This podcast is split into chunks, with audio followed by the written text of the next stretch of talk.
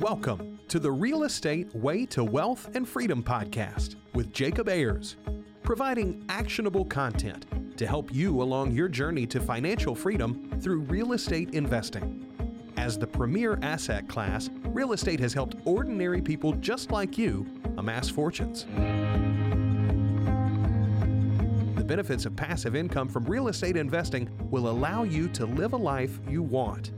And now, your host, entrepreneur, real estate investor, and apartment deal syndicator, Jacob Ayers.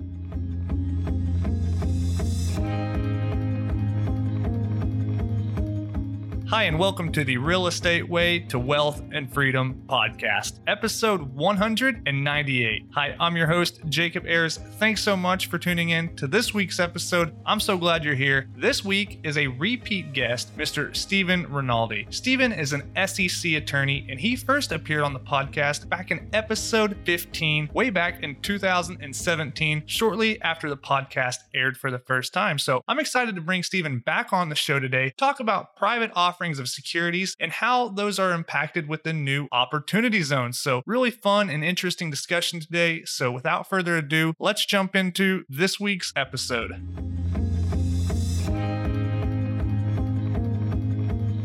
All right, today I welcome on the show Mr. Steven Rinaldi. Steven, hey, thanks so much for joining us. Oh, you're welcome. Hey, Steven, you and I were just talking before we started this interview, and you have actually joined us in a previous episode way back in 2017 for episode 15. So it's been quite some time. Really excited to have you back on the show. So thanks so much for joining us this morning. Oh, you're welcome. Thank you very much for having me. Yes. Well, Steven, for those people who didn't catch episode 15, will you just take a minute and tell us a little bit about yourself, your background, and who you are exactly? I have my own law firm in downtown Bethesda. I concentrate all on business matters and intellectual property matters. And I have handled private offerings of securities. My gosh, now I got to say for about years. yeah, good. And that's kind of where we're going to be taking the focus of today's conversation is private offerings of securities around real estate assets. So first off, just back up and tell us exactly what is a private offering? Why does it matter to real estate investors? And just take us way back and tell us a little bit about why that should matter to real estate investors? Well, you want to make sure you're in compliance with securities laws and regulations because, unlike other areas of law, the consequences of not complying with securities law, laws, and regulations are drastic.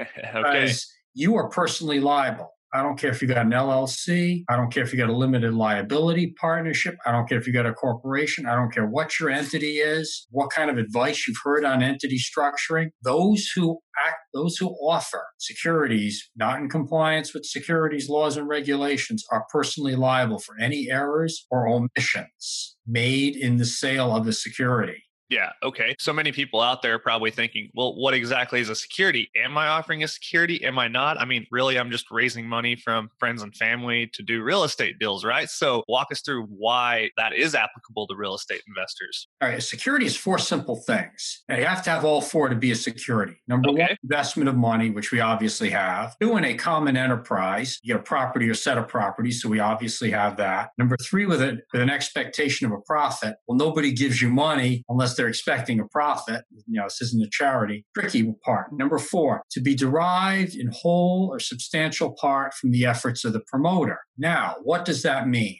Well, if the promoter is the only one who can lease the apartments, if the promoter is the only one who can go out and hire the carpenters, the plumbers, the electricians, the paving company, if the plumber is the only one who can advertise, who can enter into negotiations with a bank for a loan, uh, you've got the fourth element. You got that element where the person who's giving money, even if they have a vote, they really lack realistic control over the enterprise. Yeah, sure. So it sounds like those four elements of a security are very easily checked by most real estate syndications, especially. Yes, and every every single syndication is a security, every one. Okay, so now that we understand what a security is, what do real estate investors have to do to make sure they're abiding by these laws? There are two things. The general rule of securities law is all offerings are deemed public offerings unless they're not. Now, okay.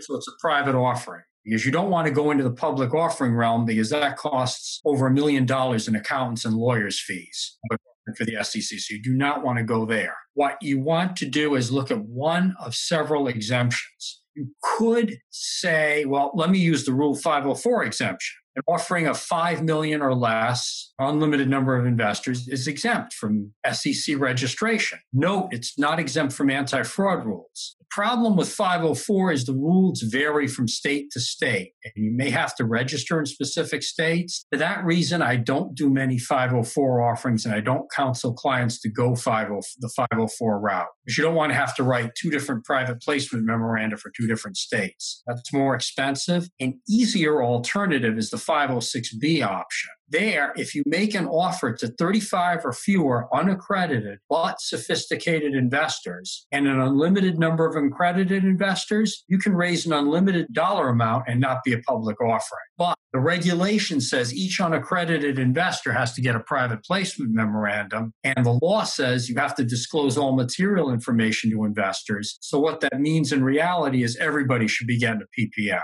whether accredited or unaccredited in a 506B offering. I think it's important really quickly to just define those two terms sophisticated and accredited for the audience members that might not be keen on what those actually mean to the Securities and Exchange Commission. So could you do that for us really quickly? Sure. Accredited is a very easy definition. It's right set out in the regulation. A bank, broker dealer, a mutual fund company, an insurance company, registered small business development company, a corporation or LLC or partnership with assets of 5 million or more, a trust fund fund with assets of 5 million or more, an individual with a husband and wife with assets of a million or more, not counting the house, the life insurance, and the cars. And cars, okay. I didn't know that. Yes, cars do not count. As if not, somebody's got two Range Rovers could say, could get, you know, that 200,000 of the uh, million. Sure, okay and a husband and wife with income over 300,000 a year and you've got every expectation that's going to continue or just an individual with income over 200,000 a year and you've got every expectation that's going to continue. So accredited is a hard definition to meet. Most friends and family don't fall under that, especially when you start to subtract the house, the life insurance and the cars. Sophisticated is trickier because that is not defined at all, at all, at all. So that's kind of an I know it when I see it. I would say an attorney who's done business transactions or real estate transactions is sophisticated. An accountant who has real estate or business clients is sophisticated. A financial planner, someone who's done real estate investing themselves, particularly multifamily, even if it's like two or three unit apartment in Baltimore, that kind of thing. Sure, okay. Be sophisticated. Doctor, not necessarily. Yeah, because it's unrelated. and They might be a high net worth individual or a high income earner, but not necessarily related to real estate investing, right? Exactly. So sophisticated, I think, generally means in that industry or close to it. Sure. Okay. And so obviously accredited is a very black and white term, but sophisticated gets into this gray area of is someone sophisticated, is it not? And it kind of leaves the rules are kind of left open to interpretation a bit. So yes. kind of a unnerving kind of gray area, especially for people who really like that black and white yes or no type uh, environment. So what do you see when people are looking to raise money from sophisticated investors? Where do you caution people? Where do you tell them to? I ask them what kind of background do they have in multifamily real estate or just do you own rental properties. Well, what kind of background do you have there if you're an attorney? What's your background in, in business or what's your background in, in commercial real estate? Uh, again, if you're an accountant, I would ask that uh, financial planner? What kind of clients do you have in this area? Simple questions you can at least start to glean, start to make things a little clearer to yourself. Sure, I understand. So going to this 506B, this is an exemption to the Securities and Exchange rules, I guess you would call it, right? It's an exemption to public offerings. Nobody is exempt from the anti-fraud rule and sure. the duty to disclose all material information. All right, sure. So going into this 506B, tell us a little bit more about it and how it can be beneficial to people raising money for real estate transactions. Okay. Let's say you want to purchase a multifamily apartment building for $3 million. And let's say the bank will loan you 2 million. The bank wants you to come up with a million. And let's say you have 200,000 in cash available. Well, you can raise 800,000 from 35 or fewer unaccredited investors and an unlimited number of accredited investors. So if you can bring in 16 people at $50,000, you're there. People at 100,000, better yet even go up to say 32 people at 25,000. So it really, it basically enabled you to multiply. If not, you just have your 200,000, in which case the lender's going to say, oh, we'll make you lower 400,000. You go buy a couple of row houses in Baltimore and rehab them. Sure. so it's a multiplier effect. It enables you to acquire a bigger property than you otherwise could. And of course, when you go to refinance the loan in seven, eight years, you might be enough equity in to cash out the investors or partially cash them out, partially redeem them. Yes. Okay. And now, what kind of relationships do you have to have with these potential investors in a 506B? That is a tricky question. That's another area that the SEC did not define. They want you to have some type of prior relationship. If you've met and known the person in a REIA over a couple of years, that's fantastic. If you've gone to various multifamily training sessions on how to invest in multifamily property and you've networked with people and you've interacted with them over a couple of months, that would work. If it's a friend of a friend of a friend, you better take some time talking to them, at least four or five lengthy conversations as to what their investment goals are, why multifamily, what they hope to get out of it, and understanding, hey, the securities are private. You can't just go ahead and resell them tomorrow. Yeah, sure. Publicly traded on an exchange. So you really need an established relationship with every person you're going to be raising money for in this type yes. of offering. Right whether that's a good, true, long, lifelong friend, or maybe an acquaintance that you've met a year ago at a REIA meeting or a real estate investing conference or whatever it might be, and maybe you've established a relationship that way or things like that. But it's one of those kind of gray areas that the SEC doesn't quite define. So once again, puts you in that gray area of really having to make sure that you truly do, in fact, have a relationship with this person. Right. I wish they would define sophisticated. I wish they would define prior relationship, but they never have. Not for gosh, twenty seven years. Yeah. Okay. So anything else you know one should know about the 506b offering? Those are the key elements of 50 of a 506b offering. Obviously, you have to file Form D with the SEC at every state in which you have investors in. And what is that form? It's a pretty simple 12, 16 page form. I go, you know, I file a request to get electronic keys to file with the SEC.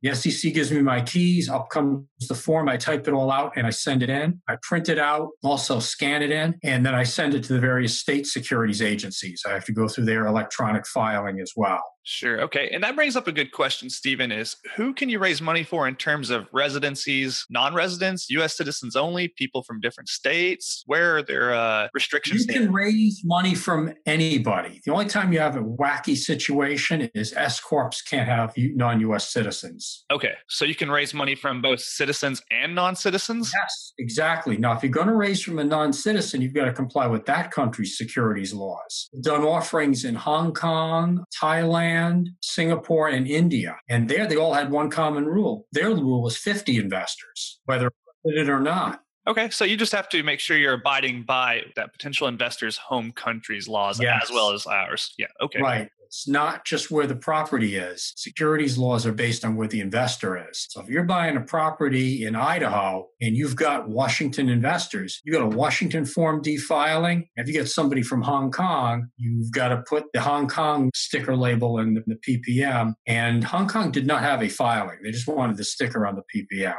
Yeah, sure. A good question that I wanted to ask you, Steven. And this is something I've heard recently that was news to me. But if you're raising money from sophisticated, unaccredited investors, I've heard something along the lines that you have to have your personal financial statements audited every year. Is there any truth in that, or do I have that exactly right? No, but if you want to verify somebody's accredited status, the SEC has tightened that up such that they want you to contact their financial planner and get a net worth statement, or contact their accountant and get a net worth statement.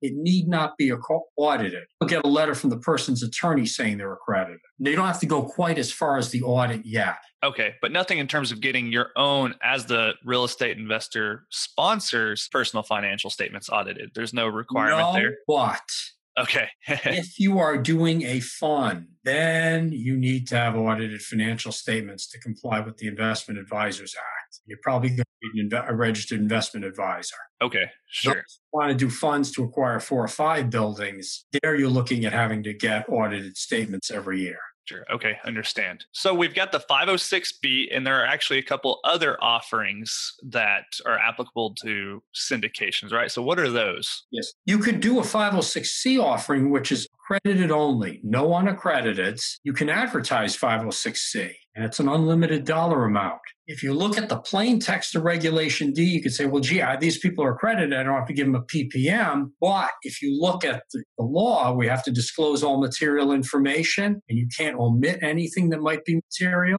In reality, you should be giving them everybody a private placement memorandum. And let's go into really quickly what that private placement memorandum entails to the investor. It tells them everything about the investment. It tells them the mortgage, the monthly repayment on the mortgage. It tells them the vacancies, the number of units. It tells them, hey, are you going to raise rents when an apartment turns over? You're going to bring in the new appliances, bring in the new floor, and then raise the rent by 150 a month? Do you have to redo the roof? You have to redo the parking lot. It tells them what are the tax consequences of the investment. Very importantly, it tells them the uh, promoters prior history. What other multifamily investments have they done? Have they made money on them over the last three years? So, this is really a form to kind of equip the potential investor to make an investment decision with all of the relevant material necessary. Absolutely. And so, no matter what offering, you have to have the private placement memorandum 506B, 506C. But there are a couple differences in those two, in that you can raise money from only accredited investors in the 506C. Right, but you can advertise in 506C. Sure. So you don't have to have that prior established relationship. These can't no. be truly strangers. Right, but it would pay, behoove you if you're going to advertise to engage the services of a broker dealer because they're the ones who have the client lists. Sure. Okay. Understand. They charge you a commission for that.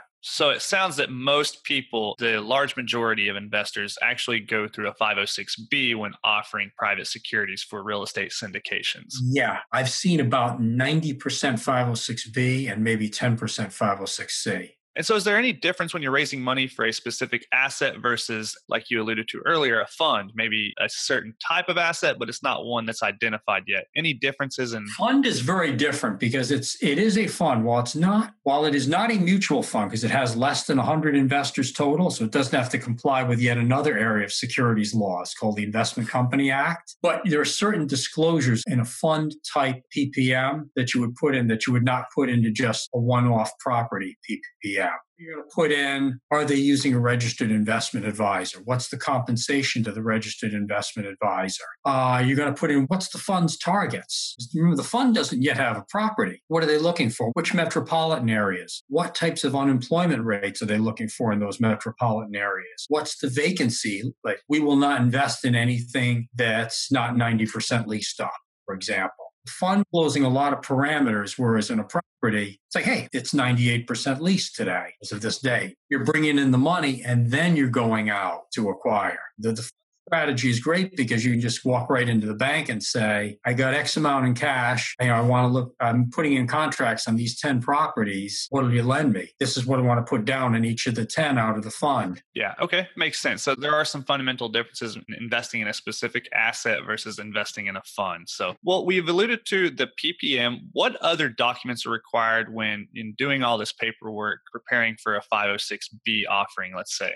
You obviously got to form the Delaware Limited Liability Company qualify it in that particular state where the property is, write the operating agreement, write the subscription agreement, and I previously mentioned Form D as well. Right. So you have the operating agreement, the subscription agreement, the private placement memorandum, in addition to Form D. So those are the four yes. big ones. Okay. Well, Steven, with the recent Tax Cuts and Jobs Act, are there any things that came out of that that in, that affect how you would raise money for private offerings of securities? It didn't so much affect securities laws at all, at all, at all. What the Tax Cut and Job Act did, though, is basically created this category called opportunity zones and opportunity zone funds. Yeah, that's a big buzz in the industry lately. So let's dig into there. I'm pretty incompetent on that subject, so I'll be learning right along with the listeners here. Tell us exactly what are opportunity zones and what changed with this recent tax law. Okay, each state has the right to designate 25 lower income census tracts in that state as an opportunity zone. What that means is if you own property outside of that opportunity zone and you sell that property to buy opportunity zone stock, opportunity zone partnership interest, and those include LLC interest or opportunity zone business property, then you defer capital gains on your the sale of your property to do that. So it's very broad. Unlike 1031, which is you sell the property and you buy a like property. This one you can sell property and you can buy stock or you can buy LLC membership interest in addition to property. So this opens things up a little more. Okay. And when you say 25, like each state designates 25 tracks as a track, uh, yes. a, a, lot? Is it a square city block? Is it? It's a census tract. So it's a whole bunch of lots. Every state has a database. Okay. It's accessible online. So you could, in theory, sell your interest in an asset, real estate, a business, whatever that is. Or no, it is only property, right? You can only sell property to roll into. You could sell stock even to buy opportunity zone property. You could sell LLC interest to buy opportunity zone property. It okay. completely. All right. And so, what would be some advantages of that besides obviously deferring capital gains? Anything else there? That's a huge advantage right there. That's the biggest tax advantage. Also, the basis you can, you know, can, can be stepped up after 10 years. If you hold it for 10 years, basis steps right up to what it would be on that 10 year day. So that lowers your overall tax burden as well.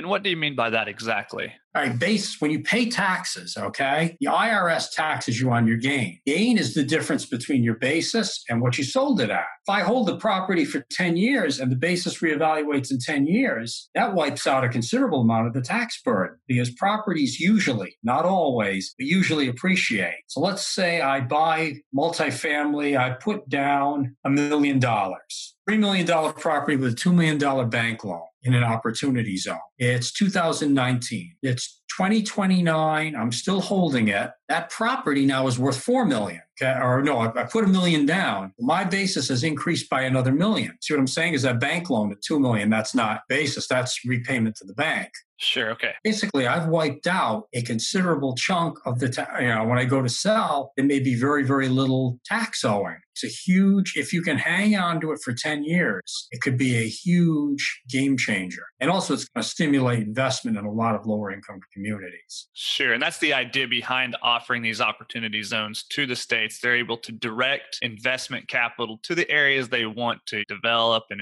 invest outside capital to these zones, right? Yeah, opportunity zones rule I mean, 90% of the fund has to be in opportunity zone properties or opportunity zone stock, opportunity zone LLC interests. Yeah, sure, Steven. Now that brings the question could one, in theory, say sell their small multifamily duplex or whatever it might be outside an opportunity zone and go invest in another duplex inside an opportunity zone by themselves? Yes, you can, but it's a big but.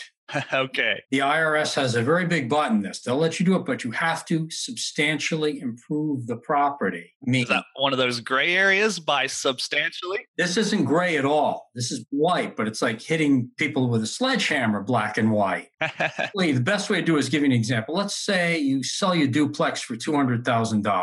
And you sell your duplex for 200, you get 100,000, you pay the bank 100,000 back properties appreciated. Okay. So you take your hundred thou, you buy a $200,000 duplex in Baltimore. You want to renovate it and rehab it. The IRS says, great, fine, and wonderful, let you do this, but you got to throw in a hundred thou worth of improvements. Whatever you put in equity wise, you have to basically double it in terms of improvements. You substantially improve the property to qualify for the capital gains deferral. Where it gets gray, or the IRS has given wiggle room, is if you're going property to property, the IRS says just substantially all of your properties have to be in the opportunity zone. That means the IRS has interpreted that to be 70%. So you can have 30% of the properties outside of the opportunity zone. If you're doing like one LLC for 10 properties, you've got seven opportunity zone properties that you substantially improve. You can keep the other three in that LLC and qualify for capital gains deferral. Okay. So there are some caveats to what you can do on an individual basis when you're right. investing in these opportunity zones. Sure. Well, I know that's been a really hot topic lately in the industry of people moving capital to opportunity zones and really trying to defer those capital gains without having to do that 1031 tax deferred exchange. Now, I guess maybe the benefit of doing this over a 1031 is I guess it's a little bit less burdensome or gives you more opportunities to invest in certain areas because like you said with that 1031, you have to identify buy three properties and purchase one of those three. With the opportunity zone, you're just restricted to a certain geographical region. So you can take your cash out of a property and buy stock in an opportunity zone business. You can buy LLC membership units or partnership units in an opportunity zone partnership or LLC, or you can buy a property. And the beauty is down the road, if you get enough properties, along comes the large publicly traded REIT. And when they acquire you, they don't acquire property by property. They do a stock swap. They do a tax free stock swap. So it makes it easier for a large entity to buy you out. Whereas 1031, you do a 1031 exchange, you got 1031 property. You know, it's, you can't really get out of it stock wise at that point.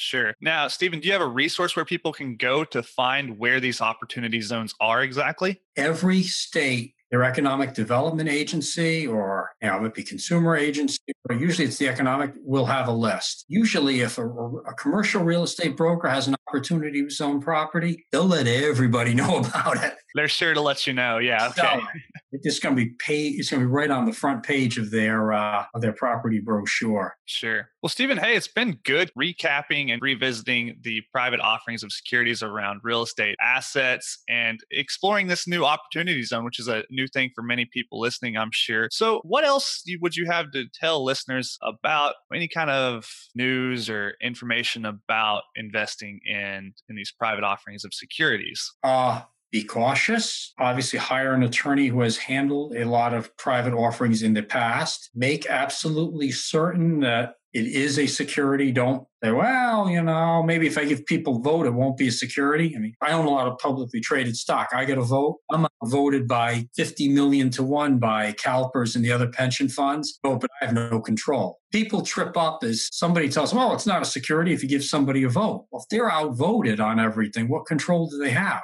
Yeah, good point. Big stumbling point. The other stumbling point is if you're going to do a fund and you have unaccredited investors in that fund, you may need to hire a registered investment investment advisor who's been registered in that state. Tends to be a starting point there. Yeah. As you mentioned earlier in the show, you are personally liable no matter what, whether you're investing in any kind of entity or LLC or S Corp, C Corp, no matter what, you are personally liable. So it's really worth your time to have somebody like yourself on their team helping with preparing this private offering for securities. So Absolutely. You do want to have investors come back at you and say, oh, that investment was a security, because then at that point, they don't even need to hire an attorney. They just call securities division and the securities division will investigate. And every state securities agency is a profit center for the state government. like the IRS. Even more so than the IRS because it's 100% collection. It's fraud. You can't take bankruptcy to get around a judgment that you violated securities laws because that's fraud. You're personally liable. So all your assets, including your entire home equity, all your savings, all your investments get roped in. And because it's the state, state takes preference over your mortgage company even. Yeah. Okay. Good to know there. So you're in default of your personal mortgage on your house by, by mucking up in this area. Ever come in ahead of the bank or credit union or whoever made you the loan. So, moral of this story is it's vitally important to have somebody knowledgeable and reputable on your team helping you handle these types of scenarios like yourself. So, what advice would you have to investors who are thinking about raising money, even if it's just from friends and family members or you know a few coworkers or whatever that might be? What advice would you have to those people when they're looking to start doing this? What kind of quality should they look for? Well, talk to securities attorneys ahead of time. Obviously, you know, get what services they offer. I work on a flat fee basis. I'll give you a quote and I won't exceed that quote unless you want additional services. It's very much kind of my model is very much a construction pricing type model. Go talk to them and get quotes and make sure when you engage, the time to engage a securities attorney is right when you get that property under contract you may only have 45 days or 60 days to get to closing. You want to give them a head start. Yeah, sure. So, like you said, go and talk to this SEC attorney before you've kind of maybe got that deal under contract. Kind of get those ducks lined up before you put that timer on yourself. You've only got 45 to 60 days to really make everything come together. Right. And then once after, after you've pre qualified them, once you are about to get that property under contract, two or three days before, there's complete agreement on the price and all the, and the terms.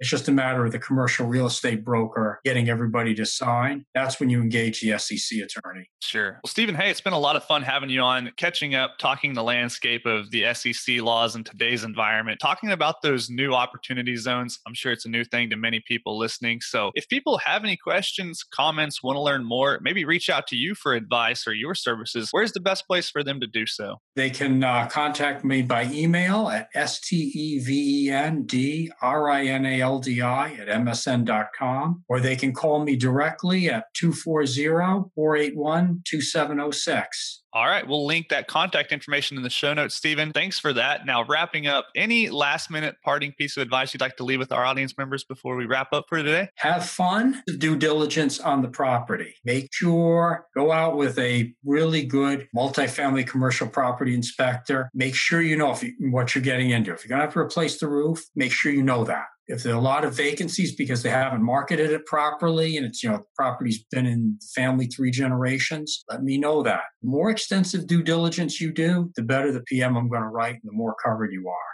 Perfect. Good to know. Well, Steven, hey, thanks for that. It's been a lot of fun having you on the show today. Look forward to having you back on in the near future for the third time. Great. Thank you very much, Jacob. All right. Thank you, Steven. Take care. Thank you. Bye bye. All right, that wraps up this week's episode with our guest, Steven Rinaldi. Hey, for more information and resources about anything we mentioned in the show, you can find those in the show notes. And as always, you can feel free to reach out to me at www.jacobayers.com, where you can find more information, resources, and connect with me. Well, till next week, engineer the lifestyle you want. You've been listening to the Real Estate Way to Wealth and Freedom podcast, providing you actionable content to build your real estate empire. Nothing on this show should be considered specific, personal, or professional advice. Please consult an appropriate tax, legal, real estate, financial, or business professional for personal advice. The opinions of guests are their own. Information is not guaranteed. All investment strategies have a potential for profit or loss. The host is operating on behalf of the Real Estate Way to Wealth and Freedom LLC exclusively.